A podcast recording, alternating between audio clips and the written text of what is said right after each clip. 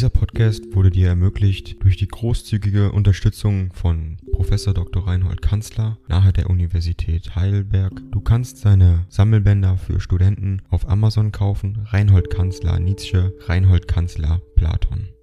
Danke fürs Zuhören. 113. An Karl Fox, Rosenlau Liebart, Ende Juli 77. Lieber Herr Doktor, ich war von Rosenlau ein paar Wochen abwesend, bei der Rückkehr fand ich mich durch Sie so reich beschenkt, dass ich zwei, drei Tage laufen lassen musste, um den Schatz ganz zu heben. Es ging mir alles so recht zu Herzen und Sinnen, was Sie schrieben, namentlich danke ich Ihnen für die Schilderung des Abends und der Vorbereitung dazu, ich glaube sogar, es flossen meine Tränen dabei, was ich Ihnen nur erzähle, um zu beweisen, dass ich Ihnen nicht sehr fern stehe, mag geschehen und gesagt worden sein, was da wolle. Überhaupt, mir scheint doch dabei etwas Gutes herausgekommen zu sein, dass ich damals, in einer so unerquicklichen und harten Weise, mein Herz erleichterte, denn ich fühle es jetzt zu so deutlich, dass meine Empfindung für sie verändert ist. Ins Hoffnungsreiche, Freudige, ein Skeptiker würde sagen, da sieht man,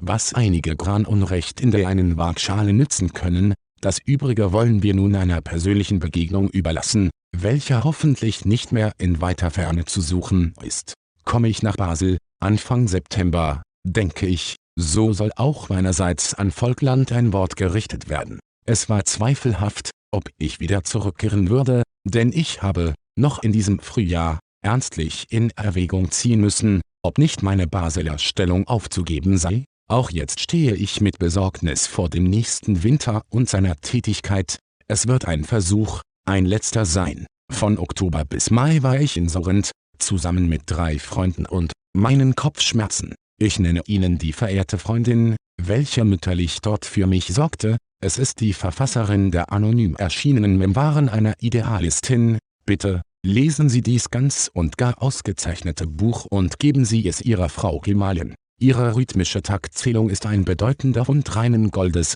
Sie werden viele gute Münzen daraus schlagen können. Mir fiel ein, dass ich, beim Studium der antiken Rhythmik, 1870, auf der Jagd nach fünf- und siebentaktigen Perioden war und die Meistersänger und Tristan durchzählte, wo Ding dong. AI kostet Geld. Wenn du diese Briefe ohne Werbung und ohne Unterbrechung hören willst, dann kauf sie dir doch unterm Link in der Beschreibung. Das Ganze ist moralinfrei und verpackt in mehreren Audiobook-Formaten nur für deinen Genuss. Danke für dein Verständnis und viel Spaß mit den Briefen.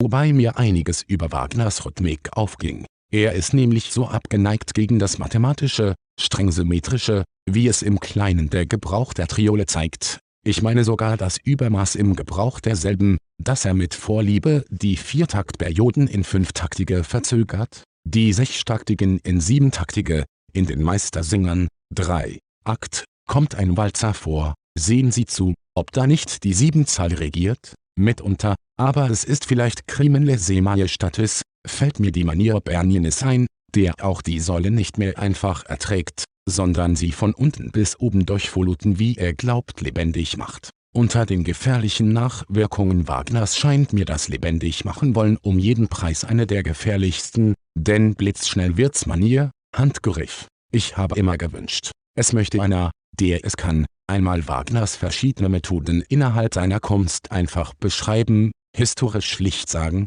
wie er es hier, wie dort macht. Da erweckt nun das aufgezeichnete Schema, welches Ihr Brief enthält, alle meine Hoffnungen, gerade so einfach tatsächlich müsste es beschrieben werden. Die anderen, welche über Wagner schreiben, sagen im Grunde nicht mehr, als dass sie großes Vergnügen gehabt und dafür dankbar sein wollen, man lernt nichts. Wolzogen scheint mir nicht Musiker genug zu sein, und als Schriftsteller ist er zum Todlachen, mit seiner Konfusion artistischer und psychologischer Sprechweise könnte man übrigens, anstelle des unklaren Wortes Motiv, nicht sagen Symbol, etwas anderes ist's ja nicht, wenn Sie an Ihren musikalischen Briefen schreiben, so wenden Sie doch so wenig als möglich Ausdrücke aus der Schopenhauerschen Metaphysik an, ich glaube nämlich, Verzeihung, ich glaube, ich weiß es, dass sie falsch ist, und dass alle Schriften, welche mit ihr abgestempelt sind, bald einmal unverständlich werden möchten. Später darüber mehr,